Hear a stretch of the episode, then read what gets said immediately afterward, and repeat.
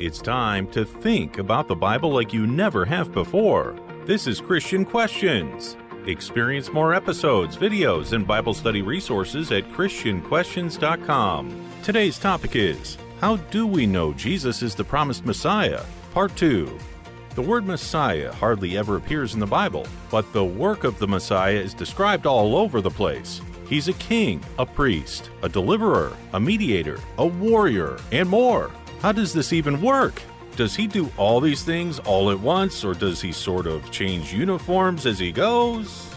Here's Rick, Jonathan, and Julie. Welcome, everyone. I'm Rick. I'm joined by Jonathan, my co host for over 25 years, and Julie, a longtime contributor, is also with us. Jonathan, what's our theme scripture for this episode? John 1 40 and 41. One of the two who heard John the Baptist speak and followed him was Andrew, Simon Peter's brother. He found first his own brother Simon and said to him, We have found the Messiah, which translated means Christ. As Christians, when we think about Jesus and his reason for being born as a man, we're always inspired by the selflessness of his sacrifice to redeem Adam and all of humanity from sin and death. This gift is truly beyond anything we deserve. When we think of the Messiah, we instinctively think of Jesus. In our last episode, we explored a Jewish perspective regarding their expectations of Messiah. And what we found were several differences, but also several inspiring similarities. Today, we delve deeply into many Old Testament prophecies. We'll focus on the astounding detail with which they not only describe Jesus, but also provide all of humanity with the hope for a new life and the opportunity to live that new life forever. The bottom line we're blessed to have God's amazing plan unfold through Jesus, our Lord and Messiah.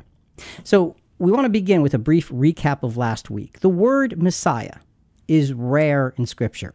Now, in the Old Testament, the word for Messiah is translated, and it, it, means rather, anointed, usually a consecrated person as a king, priest, or saint. So we looked for descriptions in our last episode of Messiah that did not use the word Messiah, but used several other descriptions. Here are several characteristics we found in the Old Testament of how, quote unquote, Messiah will be understood by all people in his full glory. And the list that we're going to read here is a short list because there's so many. Jonathan and Julie, what do we have? He has and will have the authority to represent God and the strength to be victorious. He'll be a royal, authoritative lawgiver, a deserving ruler, and profoundly respected. He will be a deliverer like Moses and a prophet, and one who speaks God's words and represents God's will. He will mediate between God and the people and be a wise, just, and righteous king from the line of David. He will protect like a shepherd and guide his flock to walk in and observe God's own statutes. So, we reviewed many descriptions that didn't use the word Messiah, but used what he does, who he is, how he acts, how he fulfills God's God's will and God's word. And we look at this and we say, okay, Jesus fulfilled many Old Testament prophecies in his first advent and continued fil- fulfilling them in his second advent. The apostle reminds us, the apostle Paul reminds us of what his background is, what Jesus' background is, and what he came to do. After illustrating in Galatians now we're looking, after illustrating that all of Israel was beholden to the law and not able to reach a higher relationship with God, he then shows how Jesus was the right person at the right time in the right way. He's showing us how Jesus fulfills messiahship. Let's look at Galatians chapter 4, verses 4 through 7. But when the fullness of time came, God sent forth his Son, born of a woman, born under the law, so that he might redeem those who were under the law, that he might receive the adoption as sons. Because you are sons, God has sent forth the Spirit of his Son into our hearts, crying, Abba, Father. Therefore, you are no longer a slave, but a son, and if a son, then an heir through God. Jonathan, you read born of a woman was one of the qualifications. Here we talked last week about the lineage of Jesus using Mary's genealogy in Luke 3. And an interesting fact that we didn't bring up last week is that Mary's lineage goes all the way back to the Garden of Eden and that first hint of deliverance we read about in Genesis 3:15 last week.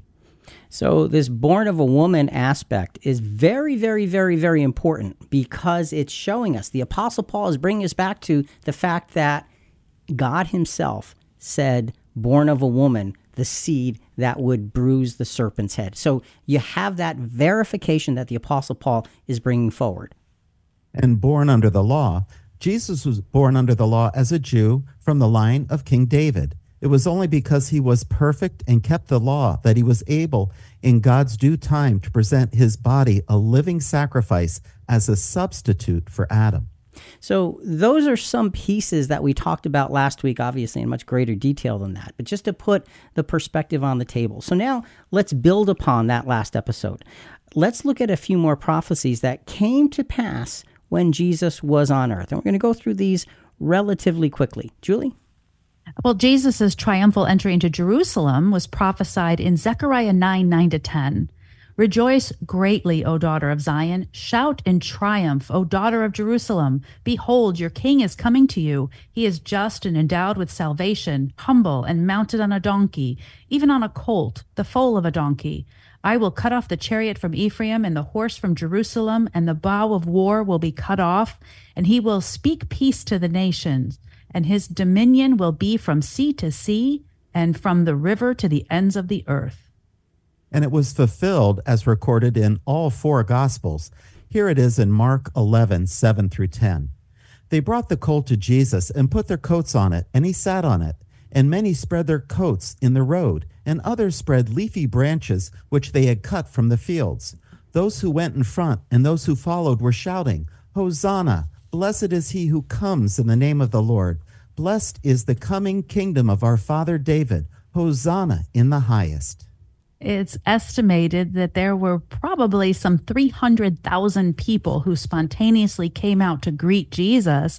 It was a flash mob without the use of social media. So either 300,000 people are in on the scam to force Zechariah's prophecy to come true, or Matthew, Mark, Luke, and John all lied or it was a fulfillment of prophecy. Pick one. Yeah, it's a fulfillment of prophecy. Uh, you know, sometimes you just have to cut through all of the confusion and say, look, this is what it is. Too many people saying exactly the right things. You, there was no time or capacity to even begin to unfold the possibility of trying to understand how to teach them all of these things. It just was remarkable so l- let's move on to another prophecy. Jesus was betrayed for 30 pieces of silver, which was the price of a slave.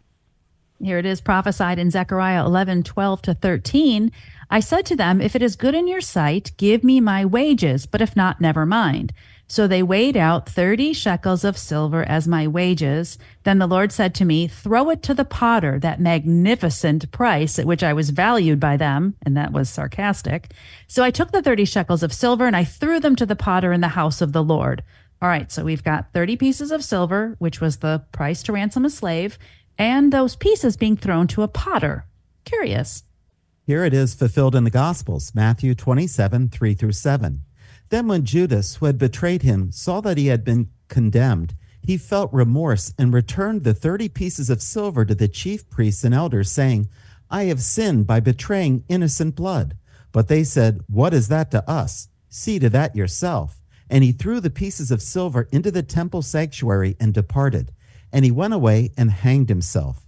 The chief priests took the pieces of silver and said, it is not lawful to put them into the temple treasury, since it is the price of blood. And they conferred together, and with the money bought the potter's field as a burial place for strangers. Rick, could this have been made up? Well, you think about this one, Jonathan, and what you have are the enemies of Jesus cooperating with prophecy. So is Jesus seriously? So, so do, do you think that they're going to to do that to for what reason? To prove themselves wrong? Of course, it couldn't have been made up. You see that the actions are just foretold by God's word and come to, into play exactly when they're supposed to. Well, this phrase, the potter's field, we don't we don't really have that now. A Bible commentary from J. Vernon McGee said this The potter's field was property belonging to the potter, and when he had clay on his wheel, attempting to make a pot, a vessel, a vase, but it didn't yield to his fingers or wouldn't bend where he wanted, or a piece came off, he would take it off the wheel and throw it in the field. The clay wasn't the right texture to be molded, so it was discarded as useless. And what happened with that potter's field is that ground became useless because of all of this useless pottery. And, and, and that's why the potter's field was sold cheaply because it was not good for anything else. And so you, you see, again, prophecy unfolding in a very, very dramatic way. And no, it's not planned or, or, or, or pre staged by anyone. These are the enemies of Jesus. And let's look at another enemy of Jesus. The next prophecy that we're briefly touching on here is Jesus was in fact betrayed by a friend. The original prophecy found in Psalm 41 7 to 9. All who hate me whisper together against me. Against me they devise my hurt, saying, A wicked thing is poured out upon him, that when he lies down, he will not rise up again. Even my close friend in whom I trusted, who ate my bread, has lifted up his heel against me. Now, lifted up his heel against me is a, a, Hebrew idiom. It's taken from a horse that turns and kicks the one who fed him, or it throws his rider and tramples him. Either way, the phrase implies injury. Fulfilled in the Gospels, John 13, 21 through 27. Jesus became troubled in spirit and testified and said, Truly, truly, I say to you, that one of you will betray me the disciples began looking at one another at a loss to know of which one he was speaking. John, leaning back thus on Jesus' bosom, said to him, Lord, who is it? Jesus then answered, That is the one for whom I shall dip the morsel and give it to him. So when he had dipped the morsel, he took and gave it to Judas, the son of Simon Iscariot. After the morsel, Satan then entered into him. Therefore Jesus said to him, What you do, do quickly. So we've got this prediction that a friend who you would trust who ate my bread. So if we look at this critically, Jesus could have forced at least this part to happen. I mean, after all, he deliberately gave the bread to Judas. He could have given him a glass of wine or a piece of fish or nothing at all. He could have just answered the question, Lord, who is it? Oh, it's it's Judas. He's right there. So how's that prophecy? Well, first of all, Judas is his friend and we need to understand that and and we're going we're going to verify that in in a, in a moment here but Judas is his friend. Jesus is not looking to outwardly expose him. He is looking to expose the trial that's about to happen in a very very uh, simple way. And the sharing of bread is a symbol of friendship. So you can say sure you can say that if you want but I look at this as a sincere human being, Jesus Christ looking at this man and giving him that offering of friend to friend and in the legitimacy of, I've been with you. Are you not with me? So I would not even go down that road. Sure, people can say it, but I think it holds absolutely no water, tell you the truth. It's clear Jesus didn't force Judas to turn against him. Jesus was nothing but a friend and a mentor to him. Now let's fast forward to the Garden of Gethsemane, Matthew 26, 48 through 50. Now he who was betraying him gave them a sign, saying, Whomever I kiss, he is the one, seize him. Immediately Judas went to Jesus and said, Hail, Rabbi, and kissed him. And Jesus said to him, Friend, do what you have come for. Then they came and laid hands on Jesus and seized him. So again, Jesus, you, you know, most of us, if we were in that situation and our friend came with all of those to betray us, what would, we wouldn't call them friend, would we? We'd look at them mm, no. and we'd say, "How could you possibly do this to me? Who do you think you?" Jesus still had love for Judas, friend. Do what you've come to do because he knew it was God's will and he was willing to accept it. Let's see this as the goodness of Jesus as Messiah doing exactly what he needed to do in these circumstances. So, Jonathan, let's let's put this together here. Understanding the meaning of Messiah, what do we have? Because Jesus did so many things that could not have been staged, we can see and appreciate the magnitude of his earthly life as God's chosen. The next important thing to realize is that his life, death, resurrection, and glory all fulfill prophecies that point to his messiahship. You know, so far, Rick, we've learned that all these fulfilled prophecies prove the supreme power and authority of our Heavenly Father. And they prove how Jesus willingly walked the walk through all of them, no matter what they meant, no matter what hardship they brought, he just kept walking forward. So many prophecies, so many experiences, and so many fulfillments. It's hard to believe that we're just scratching the surface. Now that we have several prophecies that verify Jesus' earthly life, what about prophecies that tie his earthly life to his spiritual glory? This is where the depth of study becomes a necessity. Many prophecies that we're now going to work with are profoundly interconnected with other prophecies. Now, this might sound complicated, but the message is clear. And that message is God's Word was designed to reveal future truths about the Messiah in some very hidden but very fruitful ways. We just need to follow where the scriptures lead.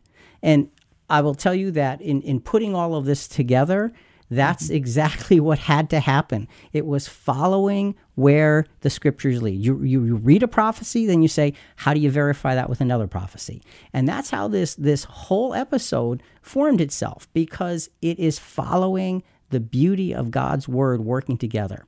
So let's begin by tying Jesus' death to his reign as a king from the line of David. We begin with one of the many prophecies found in the book of Psalms. Psalm 16, 7 to 11 says, I will bless the Lord who has counseled me. Indeed, my mind instructs me in the night.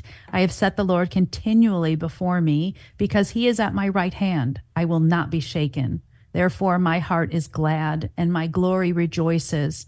My flesh also will dwell securely. For you will not abandon my soul to Sheol, meaning the grave nor will you allow your Holy One, meaning religiously pious, to undergo decay.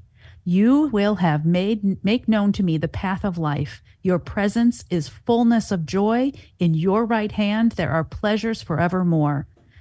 Question we have this being a holy one or religiously pious. Now, that's not limited to the Messiah. So, how do we know for sure this refers to Jesus? Although it does sound like him. It does sound like him, but you're right. That phrase, holy one, appears many times with many individuals. So, how do we know? Well, let's answer that question with a question.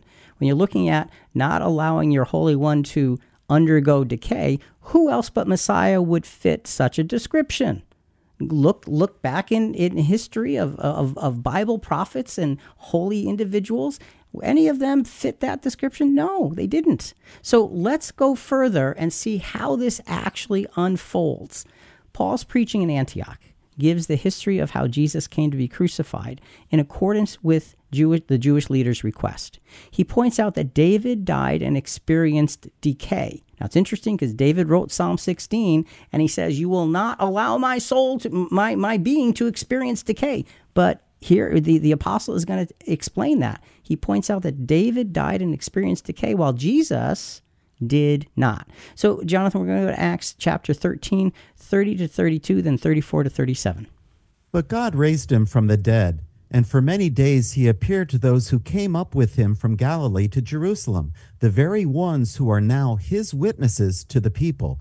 And we preach to you the good news of the promise made to the fathers. My first observation, Rick, is can you believe who was saying this? The Apostle Paul was the enemy of Christians as Saul. He turned around 180 degrees and proved that Jesus was raised from the dead with credible witnesses. The second point is the promise made to the fathers. Paul's declaring that through Jesus, all the families of the earth will be blessed. So you have all of these pieces coming into play where he's talking about history, the history Bible history, Old Testament history is proving this all to us. So now let's continue with Acts 13, verses 34 to 37. As for the fact that he raised him up from the dead, no longer to return to decay, he has spoken in this way Paul next quotes from Isaiah 55 3. I will give you the holy and sure blessings of David. Therefore, he also says in another psalm, he quotes from Psalm 16:10, "You will not allow your holy one to undergo decay." For David, after he had served the purpose of God in his own generation, fell asleep and was laid among his fathers and underwent decay. But he whom God raised did not undergo decay. So there's a dramatic difference between the two. So Paul is telling us emphatically David is writing this as a representation of Messiah. So obviously the death of God's holy one, death of the Messiah is paramount in this in this scripture. So the, the question we have to ask is how do we verify this? Well, so if I was going to paraphrase it for you will not abandon my soul in the grave or allow your holy one to undergo decay, it would be I will die, but I won't stay dead long enough for the normal decomposing process to happen. Right. So, to answer my previous question, how do we know the original text in Psalm 16 referred to Jesus? It's because the Apostle Paul says it does. we can trust the Apostle Paul. It, it, it does. And, and the other big, big point here is the fact of death and Messiah. Remember in our last episode we talked about that, and there was this this big big pushback from our Jewish friends to say, no, that can't possibly happen. And we're looking at this in Psalms. It says it happens, so we want to go into that and establish it a little bit more clearly. So, real quick, in other words, the, the, our Jewish friends say Jesus isn't the Messiah because he died, exactly, and therefore was not successful. Right. Death equals failure. Failure right. is not this this everlasting kingship and all we're doing is saying it's okay to justify a failure. No, we're doing we're saying it's okay because the scriptures tell us it is. And they tell us by Old Testament prophecies as well as New Testament uh, facts. So let's look at applying this to Jesus.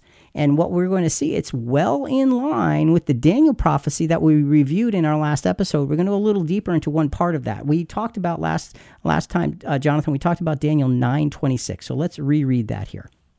And after three score and two weeks shall Messiah be cut off, but not for himself. And the people of the prince that shall come shall destroy the city, the sanctuary, and the end thereof shall be with a flood and unto the end of the war desolations are determined. So you've got dramatic destruction being shown here in in this the end of the city and the sanctuary.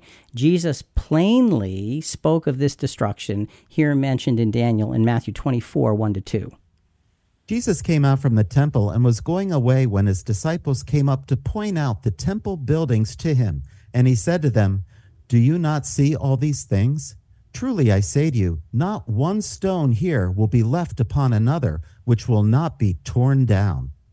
An important point is that the four Gospels were written before the temple was destroyed. Yeah. No one knew that this massive structure would have been pulled apart bit by bit, and this occurred in AD 70. In Jerusalem today, along the southern section of the Western Wall, is a pile of giant stones, first excavated in the 1970s. And they're thought to have been pushed off from the higher up area of the Western Wall when the Romans destroyed the temple in 70 AD. And we'll put a picture, my vacation photos, in this week's CQ Rewind show notes from our trip to Israel several years ago. So you got a picture of this pile of stones and me on the pile of stones. So you're, you're, you're, they were huge. They're bigger than me. Well, and, and the, the point is you're standing on this pile of stones that proves the fulfillment of prophecy. Correct. That's a pretty cool place to stand. I just want you to know that. Yeah. You know, even though it's a very destructive thing to see the fulfillment of prophecy. So we, we, we see in Daniel's prophecy, he talks about the destruction of the city and the sanctuary. We know that came to pass after Jesus' death. But Daniel also talked about being cut off. So let's look at that. The description of being cut off, quote unquote, is graphically graphically described by Isaiah as he himself is describing none other than the Messiah. Jonathan, let's go to Isaiah 53, 8 to 9. By oppression and judgment he was taken away, and as for his generation, who considered that he was cut off out of the land of the living for the transgression of my people, to whom the stroke was due. His grave was assigned with the wicked men, yet he was with a rich man in his death, because he had done no violence, nor was there any deceit in his mouth. Well, cut off out of the land of the living. Okay, that's easy to understand that here that means death. Right. And his grave was assigned with the wicked men. Now, that would be the criminals who hung on the crosses next to him. He definitely had no say in who the Romans would sentence that day. Right. And he was a rich man in his death. We remember he was buried in the tomb of a rich disciple, Joseph of Arimathea. He had no say over what would happen to his body. I mean, I suppose he could have made an arrangement with Joseph beforehand to force this prophecy to come true, but there would still be no guarantee that Pilate would have handed over the body. And he had not done violence. We know from other texts he was described as a lamb and didn't defend himself. He even healed the ear of Malchus, which was cut off by Peter in the Garden of Gethsemane. There's really only one person this describes.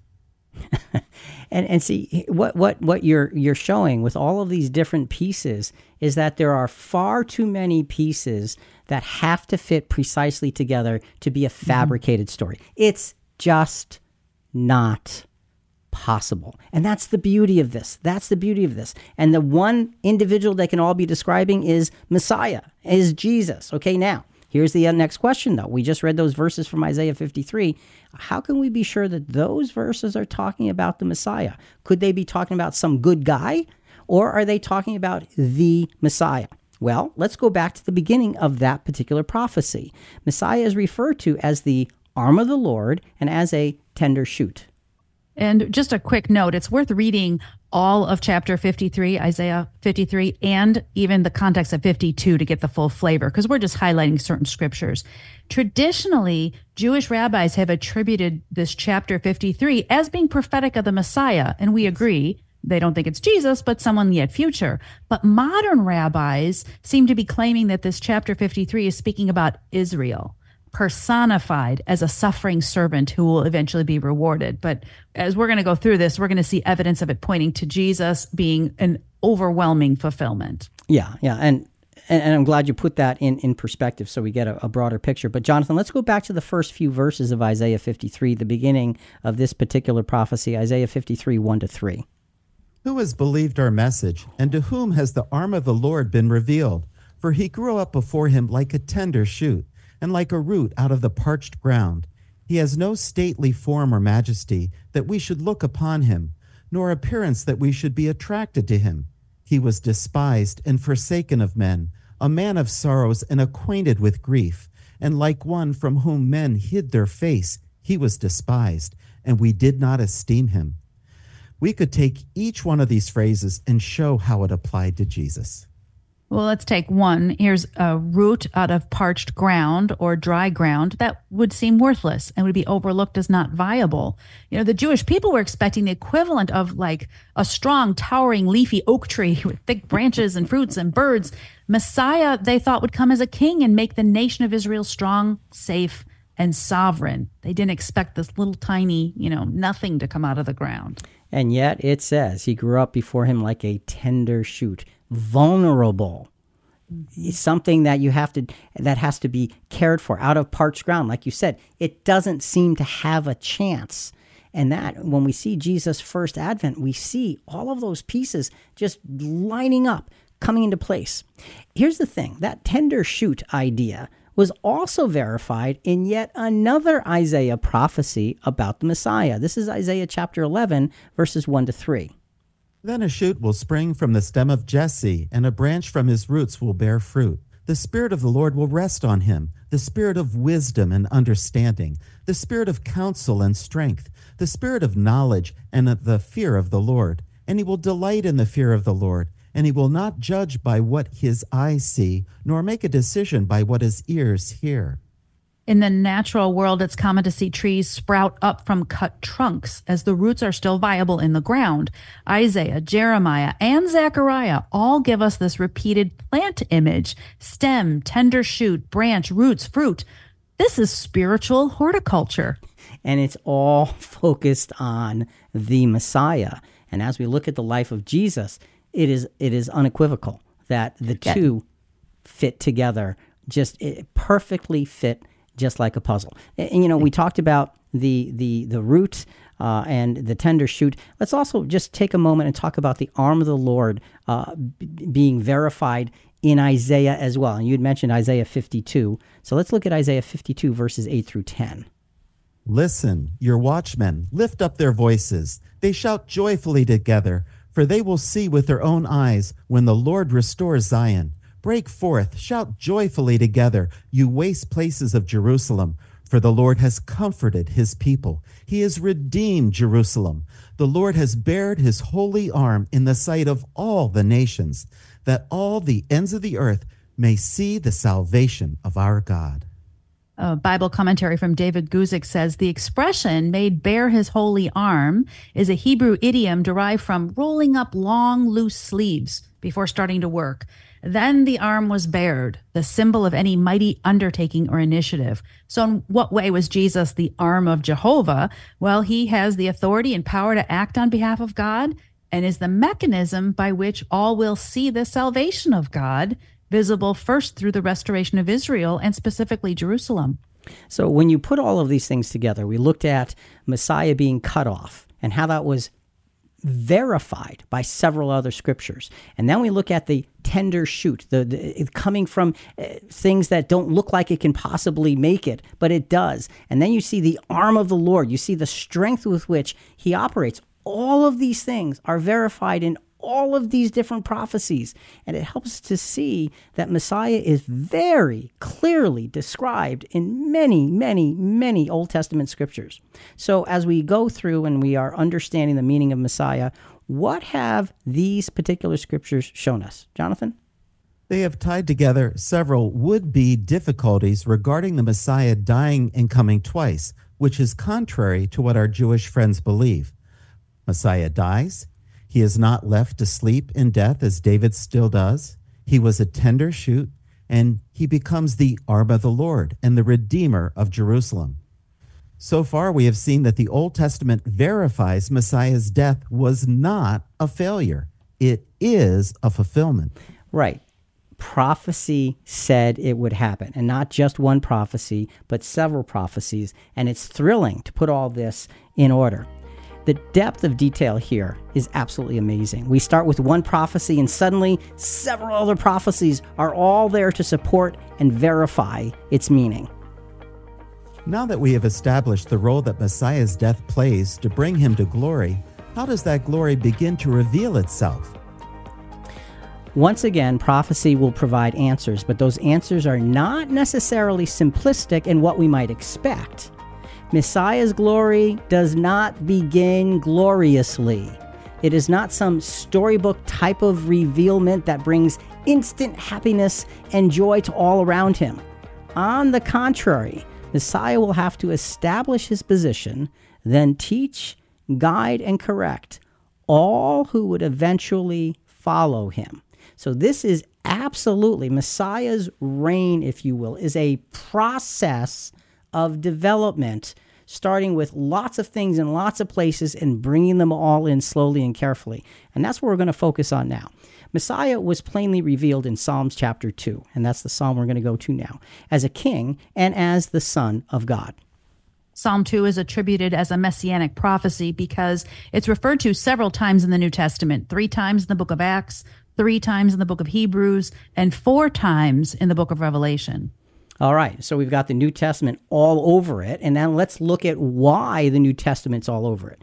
The beginning of Psalm 2, the context takes us from a time of rebellion against God and his anointed to the rule of his anointed. Time from against God and his Christ and the Messiah to the rule, to the kingdom rule of the Messiah. Let's look at Psalms chapter 2, verses 1 through 9. Let's actually read 1 through 5 to begin. Why are the nations in an uproar and the peoples devising a vain thing? The kings of the earth take their stand, and the rulers take counsel against the Lord and against his anointed, saying, Let us tear their fetters apart and cast away their cords from us. He who sits in the heavens laughs. The Lord scoffs at them. Then he will speak to them in his anger and terrify them in his fury. So the first thing we have is distress. We've got discord. We've got the Lord being angry. We've got people that are out of harmony with God and his plan. And there is a sense of rebellion in these verses. Yeah, they tearing fetters apart, cast away their cords. That means to break their chains and be free from slavery to God. Wow. Be free from slavery to God. Think about that for a second. I mean, let's let's reestablish our priorities, shall we? Yeah. so so let let's go a little further. Let's finish these verses, Jonathan. Then he will speak to them in his anger and terrify them in his fury, saying, But as for me, I have installed my king upon Zion, my holy mountain. I will surely tell of the decree of the Lord. He said to me, You are my son. Today I have begotten you. Ask of me, and I will surely give you the nations as your inheritance, and the very ends of the earth as your possession. You shall break them with a rod of iron, you shall shatter them like earthenware. Well, these verses bring out three main points. One, God is angry and gets the world's attention. Two, he installs Messiah to lead the nations. And three, he puts the nations in their place. This this sounds like force was going to be used against our present day earthly governments. The king is on God's holy mountain, and we know mountains in scripture generally represent governments. So this is what it takes to get to God's holy government finally in ruling power. That's something to think about when we look at today's headlines. And and sometimes people, Christians today, look at the governments of the world and think, well, we can convert those governments. No, you can't. You have to replace those governments. They are founded in sin and sickness and egotism and death. So they need to be pushed aside. You can't have more than one world government. And this is the world government of God by way of the Messiah. So this prophecy is showing us several things. It's showing us this bond between God and the Messiah, a wonderful inheritance, but it's also showing us a massive amount of unrest. So let, us break down all of this into a few smaller pieces. First, let's look at the unrest and the rebellion. And no surprise, but Jesus verified this when prophesying about his own return in Matthew 24 21 to 22. For then there will be a great tribulation, such as not occurred since the beginning of the world until now, nor ever will. Unless those days had been cut short, no life would have been saved. But for the sake of the elect, those days will be cut short. This predicted time of trouble sounds awful. Has that started, or are things about to get worse, do you think? Yes. we, we, we are definitely in the things are starting to get worse phase, but we've seen imme- immense trouble that the world has never seen up to this point. But this is it is continually unfolding. And by Jesus saying this, he's verifying the unrest and rebellion. He's verifying the fact that it must precede Messiah's glorious and peaceful reign because that's the context in which Jesus himself returns. Jesus as Messiah returns with this. You have to go through the really difficult, gory parts to be able to see the glory of the Messiah. So let's go further. Working through this rebellion, rebellious time will require power and wisdom. We just left off in this chapter describing Messiah as a shoot from the stem of Jesse growing into a branch and bearing fruit. Righteous judgments would begin. Isaiah 11, 4 and 5. But with righteousness he will judge the poor and decide with fairness for the afflicted of the earth. He will strike the earth with the rod of his mouth, and with the breath of his lips he will slay the wicked. Also, righteousness will be the belt about his loins, and faithfulness the belt about his waist. Okay, time out. Why are the poor singled out as being judged? Okay, he will uh, with righteousness he will judge the poor. And you look at that and say, yeah, what about the other guys? What about the, the people with all the power and the ego and all of that, right? And that's what yeah, you're the, thinking? The fat cats. Okay. What, the poor. what about them? Well, here's the interesting part about this. This is like the great news of the Messiah because it says, with righteousness he will judge the poor. Let's go back to verse 3 that we read uh, just previously. It says, He will delight in the fear of the Lord. He will not judge by what his eyes see, nor make a decision by what his ears hear.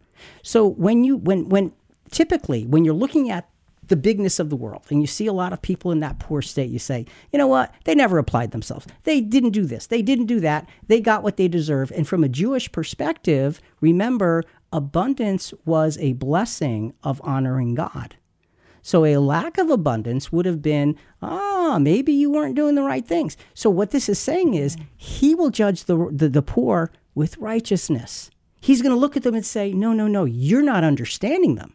You're not seeing the value of those human beings. Let me show you how important they are to this plan. He decides with fairness for the afflicted on the earth. Everybody gets fair chance. That's what this is saying. So it's not a bad judgment, it's a judgment that brings them up and gives them opportunity. That's what that a, is about. A righteous judgment. Yes. That's absolutely. wonderful. It is. okay, thank you. So so Messiah, let, let's go further now. Messiah will complete what must be done.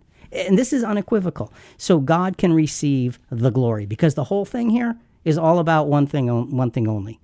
Give the glory to God. That's everything. 1 Corinthians 15, 24 to 26. Then comes the end, when he hands over the kingdom to the God and Father, when he has abolished all rule and all authority and power. For he must reign until he has put all his enemies under his feet.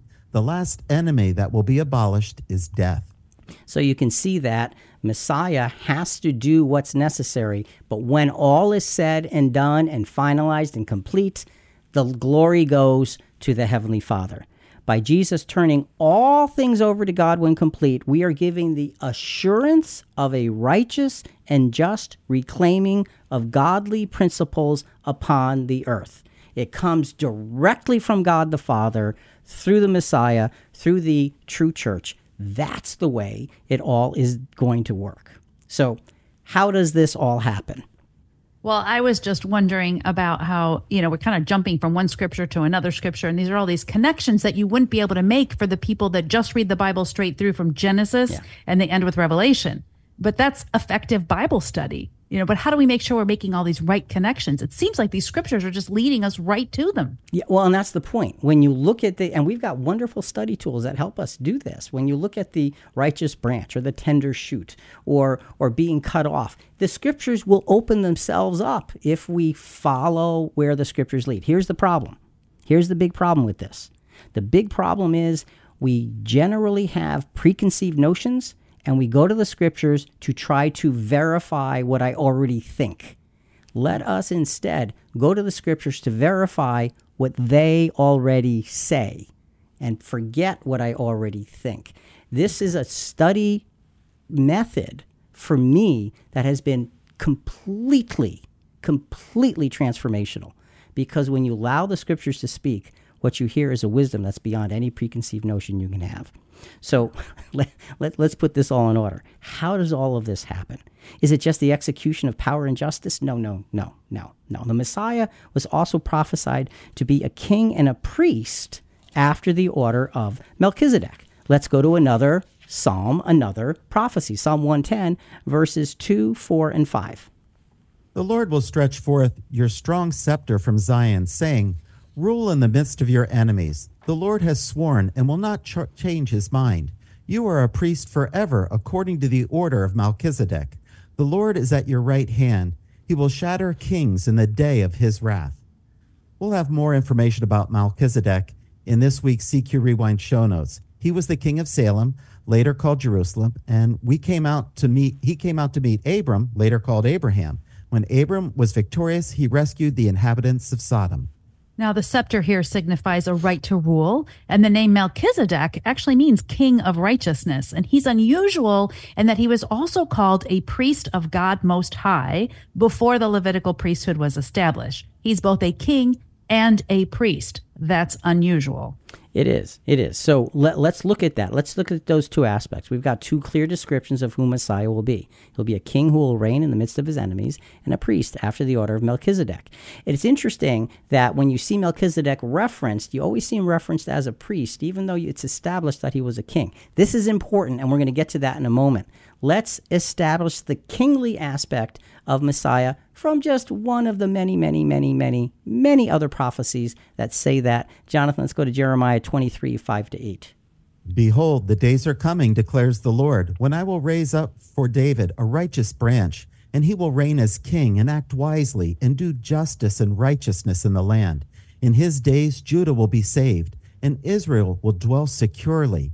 And this is his name by which he will be called the Lord our righteousness. Therefore, behold, the days are coming, declares the Lord, when they will no longer say, As the Lord lives, who brought up the sons of Israel from the land of Egypt, but as the Lord lives, who brought up and led back the descendants of the household of Israel from the north land and from all the countries where they had been driven. Then they will live on their own soil. Well, a righteous branch, more evidence of spiritual horticulture. More from previous scriptures, we know this means Messiah will come from the line of David. And one of the major remembrances of the Jewish people, as it was talking about, is celebrated at Passover when the nation of Israel was brought out of Egyptian slavery. But here it says the defining moment will instead be bringing the Jewish people from around the world back to their homeland. And so you have this kingship, this absolute assurance of appropriate rulership as opposed to a king who whose rule is self-driven. And how many people who get into power say that they're going to do things according to the book and then do things according to their own way? Because with great power comes great temptation. And so but you see Messiah doesn't fall into that. It is all godly all the time.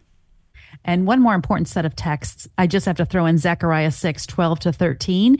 It shows succinctly that Jesus will fulfill roles of both king and priest. It uses the phrase the branch and a priest on his throne. So that's a good one to look up. Okay, but there's more. But wait, there is more. All right. You've got the priesthood of Messiah will be the assurance of appropriate spiritual guidance. We had appropriate rulership, and now we have the sense of appropriate spiritual guidance. We're going to go to Hebrews chapter 5, verses 1 through 6, and this is going to show us how important the priesthood is in God's plan, not only in the past, but also in the future. For every high priest taken from among men is appointed on behalf of men in things pertaining to God, in order to offer both gifts and sacrifices for sins he can deal gently with the ignorant and misguided, since he himself also is beset with weaknesses, and because of it, he is obligated to offer sacrifices for sins, as for the people, so also for himself. Well, that makes sense. The priest had to offer sacrifices for himself because every Jewish priest was flawed and sinful. Continuing, and no one takes the honor to himself, but receives it when he is called by God, even as Aaron was the physical priesthood of the Jews came from the Levites. That's how God set it up. He set the tribe of Levi apart for holy service. Aaron, of course, we know was the high priest. So also Christ did not glorify himself so to become a high priest, but he who said to him, "You are my son; today I have begotten you." Now that was quoted from Psalm 2 7 that we already read. Just as he also says in another passage, You are a priest forever according to the order of Melchizedek. And again, we quoted that in Psalm 110, verse 4. So the Apostle Paul is showing the Hebrew Christians that God took Jesus, his son, and appointed him priest forever as mediator to guide the world with godly spiritual living. This will make them acceptable for everlasting life on earth as it is in heaven.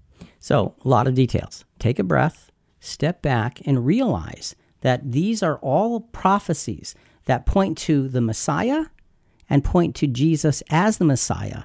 And there is no difference. They are so intertwined, you cannot possibly separate them. So, understanding the meaning of Messiah, Jonathan, what have these particular scriptures shown us in this segment?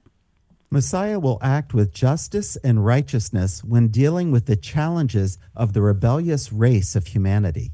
Messiah will reign as a king with a godly rulership driven by wisdom, justice, and mercy. Messiah will be a priest for the people full of compassion, understanding, and spiritually sound direction. All according to the will and the word of God spoken thousands of years before in many different places under many different circumstances. Seeing how these prophetic details all work together is amazing. Seeing how Jesus so seamlessly fulfills all of this, well, that's priceless. So, we see that Messiah reigns forever as priest and king. How do we know that Jesus knew this when he was here on earth? All right, now we're getting into some really interesting details. There are many ways that we can see what he knew. Two specific ways to put this in order are by what he taught and by the prophecies he quoted and when he quoted them all of this becomes clearer as he was drawing toward the end of his ministry. We'll just focus on two specific end of ministry events to better see what Jesus saw. So, what we're looking at now in this segment is we want to understand what Jesus understood by what he said and what he did. So, within the last week of Jesus' life, he spoke these words which will follow, which truly reveal what he knew. He began, and we're talking looking at John 12 now, he began with an allusion to his final experience of trial and death. Let's look at John 12, 27 to 34. We're going to break it into quite a few pieces. Now my soul has become troubled, and what shall I say? Father, save me from this hour? But for this purpose I came to this hour. So you have Jesus troubled, and he is giving a sense of this is what I came for. So he, he, he establishes that. And then he states what's next comes the sole purpose, the sole purpose behind all of what he has ever done. And then we'll see how God re- actually responds to that. So, Jonathan, let's go to 28 to 29. Father, glorify your name. Then a voice came out of heaven I have both glorified it and will glorify it again. So the crowd of people who stood by and heard were saying that it had thundered. Others were saying, An angel has spoken to him. Father, glorify your name. Glorify here means to render or esteem glorious, to praise, extol, magnify, celebrate, among other similar things. So, Father, glorify your name. That seems simple, but what is Jesus saying? Jesus, I think, is saying that his sole purpose was exactly that to glorify his, the Father's name. That's what he said in the verse. He said, "You know, for this purpose I came to my this hour." And his very next words are, "Father, glorify your name." He's saying, "I came to this incredible trial. Father, glorify your name in this." I, you know, it looks like he is uh, verifying two different instances of God's glorifying God's own name. And we're, we're going to take a look at this in, in, in a moment here. And, and I'm going to give you my, my, my understanding, my interpretation of these scriptures. So, personally, this to me indicates that God's glory uh, in Jesus' first advent, in his coming as a man and doing the things he did and coming up to sacrifice, God was glorified in that. And then God's glory in Jesus' coming resurrection in the second advent. I think that he is showing, God's response is showing these two things are in play because of what Jesus is actually doing. So we're going to look at these two instances because I think, again, it's a Rick opinion, I think that Jesus describes the two glorifyings in the next few verses. First, we're going to have the ransom price. So, Jonathan, let's go to uh, John 12, uh, verse uh, 30 to 31. Jesus answered and said, This voice has not come for my sake, but for your sakes. Now judgment is upon this world. Now the ruler of this world will be cast out. So the rule of the world is Satan. We know this from 2 Corinthians 4 4, but Jesus died 2,000 years ago. And look around, it's getting worse, not better. Satan's still here. He is. But what did Jesus do with the ransom? What did Jesus do when he died? He bought the human race back from being under Satan's rulership. Now, what happened is, as an illustration, as an analogy, Satan's rulership when Jesus was crucified was pronounced terminally ill. It was going to die. It was beginning to be in the dying process. And that's what Jesus did. he didn't take Satan's rulership away at that moment, but it mm-hmm. began to diminish and it continues to diminish and it will be destroyed to a point where it will be unrecognizable any longer because it will be overwhelmed. So you've got the ransom price God first glorifying Jesus in his sacrificial life. That's the first part. The second part is the resulting reconciliation, and that's shown to us in verses in John 12 verses 32 and 33. And I, if I am lifted up from the earth, will draw all men to myself. But he was saying to this to indicate the kind of death by which he was to die. So Jesus knew he'd be crucified, physically right. lifted up from the earth. But how would this crucifixion draw all men to him? Because this certainly hasn't happened yet. Oh, that's what you're saying. It's the next part of it. And see, you you know okay. the answer before you finish asking the question. so, but the the crucifixion paid the price. Jesus sacrificed willingly, sacrificed his life, and that bought the reconciliation process. And that's why and gave glory to God. Absolutely. In how so much doing. how much better glory can you give than for Okay. Jesus to say, I'm lifted up from the earth and will draw all men to myself.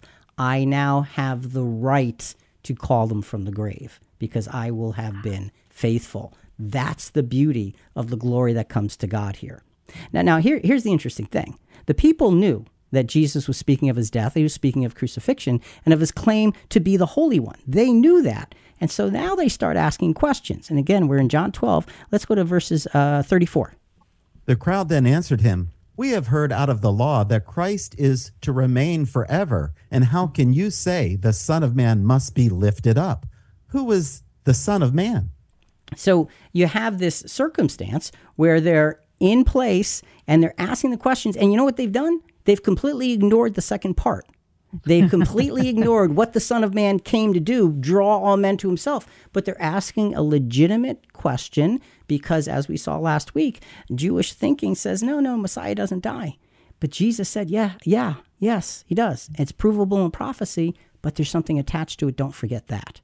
So he doesn't directly answer their question here because he's already essentially answered it in a veiled way, but he has answered it. And it wasn't yet time for them to know. But see, we can look back on these things and put the details together and say, this is amazing. Glory to God in the death of Jesus. Glory to God in the resurrection and restitution to follow that Jesus brought. So we can see that Jesus had clear knowledge of all that was happening. You see how he handled this circumstance and just expounded on what was to come. But there's more to this. Jesus also knew how many of the aspects of his mission would unfold, again, because of prophecy. Here's a well known prophecy from Daniel 7 13 to 14. I kept looking in the night visions, and behold, with the clouds of heaven, one like a son of man was coming, and he came up to the Ancient of Days and was presented before him. And to him was given dominion, glory, and a kingdom, that all the peoples, nations, and men of every language might serve him. His dominion is an everlasting dominion which shall not pass away, and his kingdom is one which will not be destroyed. Now he talks about the clouds of heaven, one like a son of man was coming. And I know from other episodes from Christian Questions that when we see clouds, they often symbolically represent trouble. They do. And Jesus understood this prophecy in Daniel. He understood Daniel's words, and appropriately, Jesus himself relayed some of those words of Daniel in this very prophecy to his disciples. Let's notice the conditions of the world that Jesus relays. Let's go back to Matthew 24. And again, this is the context of his return. And let's hear what happens here Matthew 24, 29 to 30. But immediately after the tribulation of those days, the sun will be darkened, and the moon will not give its light, and the stars will fall from the sky, and the powers of the heavens will be shaken. And then the sign of the Son of Man will appear in the sky, and then all the tribes of the earth will mourn, and they will see the Son of Man coming on the clouds of the sky. And that's quoted from Daniel 7 13 and 14, with power and great glory. And Luke 21 28 adds, But when these things begin to take place, straighten up, lift up your heads, because your redemption is drawing near. So when it gets really awful, is what he's mm-hmm. saying, straighten up, lift up your heads because you know that God's will is unfolding. So when we look back at this, this John chapter 12, we can see how much Jesus knew by what he said there and what he said in other prophecies. He was constantly relating himself back to the Old Testament to show us that he was fulfilling every aspect of the will of God in relation to the Messiah. One last aspect we want to touch on is Jesus' final experience in the crucifixion itself. Now, this is hard to talk about, but it is powerful when you understand the magnitude here. The single ex- this single experience of the crucifixion is detailed in prophecy with with amazing detail. In this episode we're merely going to overview some, just a few of those details. We're going to look at Psalm chapter 22. Now this psalm in its entirety clearly describes Jesus' crucifixion experience. And this psalm was clearly undeniably on Jesus' mind as he was coming to the end of his earthly life. Let's start it out with Psalm 22 1, because that said, My God, my God, why have you forsaken me? That sounds familiar. And Mark 15 33 and 34 reads, When the sixth hour came, darkness fell over the whole land until the ninth hour. At the ninth hour, Jesus cried out with a loud voice, Eloi, Eloi, lema sabachthani, which is translated, My God, my God, why hast thou forsaken me? Jesus, like so many other times, is quoting the scriptures because that's how he learned God's will. And he's quoting those scriptures. And when you go through Psalm 22, it's an amazing picture of what's happening to him on the cross. We're going to only touch on three of the verses in the interest of time here, but there's so, so much here. So we're going to look at Psalm 22, 14, 15, and 16. I am poured out like water, Uh, complete and utter exhaustion. and all my bones are out of joint. Think of him suffering on the cross. There's a complete disarray of the human form. My heart is like wax, it is melted within me. Literally, his heart was without strength and giving way. My strength is dried up like a potsherd. A biblical commentary from Barnes says his strength was like a brittle piece of earthenware, so dry and fragile that it could easily be crumbled into pieces. Again, the crucifixion, and my tongue cleaves to my jaws. a symptom of overwhelming thirst and dehydration, And you lay me in the dust of death. a fitting end to the life of the ransom price, death like Adam.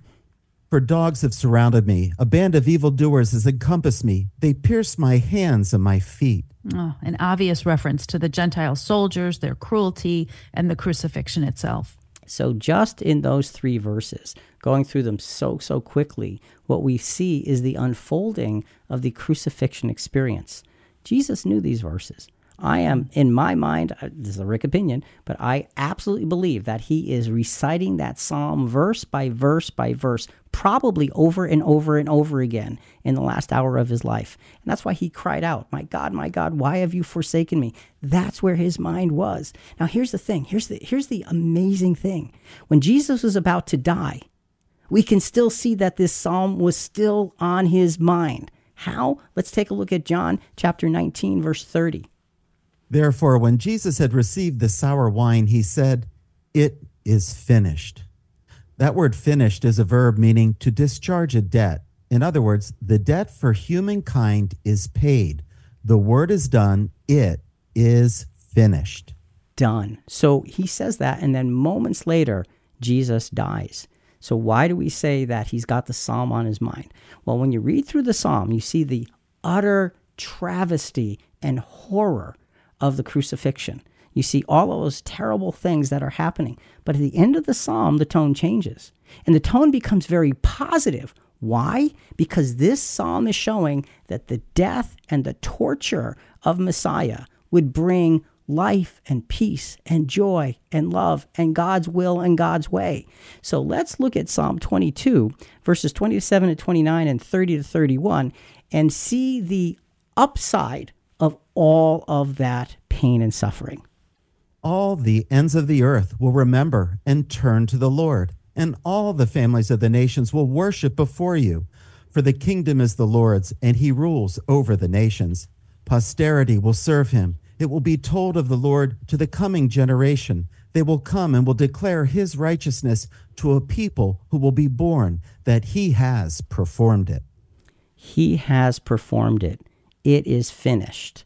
There is an unmistakable clarity. It is finished. The debt has been paid. He has performed it. And it says, posterity will serve him. And all the ends of the earth will remember and turn to the Lord. All the families of the nations will worship you. It is unmistakable that the end result of this death is life, is peace, is harmony. It is finished. He has performed it. Jesus, in his literally his last breaths, that's what he said. And is finished. Father, into your hands I commit my spirit. And he died. That psalm was powerfully fulfilled as Jesus hung on the cross. Jesus knew. Jesus knew, and he stayed faithful in spite of the pain, the torment, the torture, and the suffering. So, Jonathan, understanding the meaning of Messiah, let, let's wrap this up. What we have seen and experienced is simple yet profound truth. No matter what part of Jesus' life we examine, we have prophecies, many prophecies, that show us none of it was random, made up, or without a higher cause. What should we do with all of this? Sit back, soak it in, marvel at the complexity, and live in gratitude, faith, and conviction.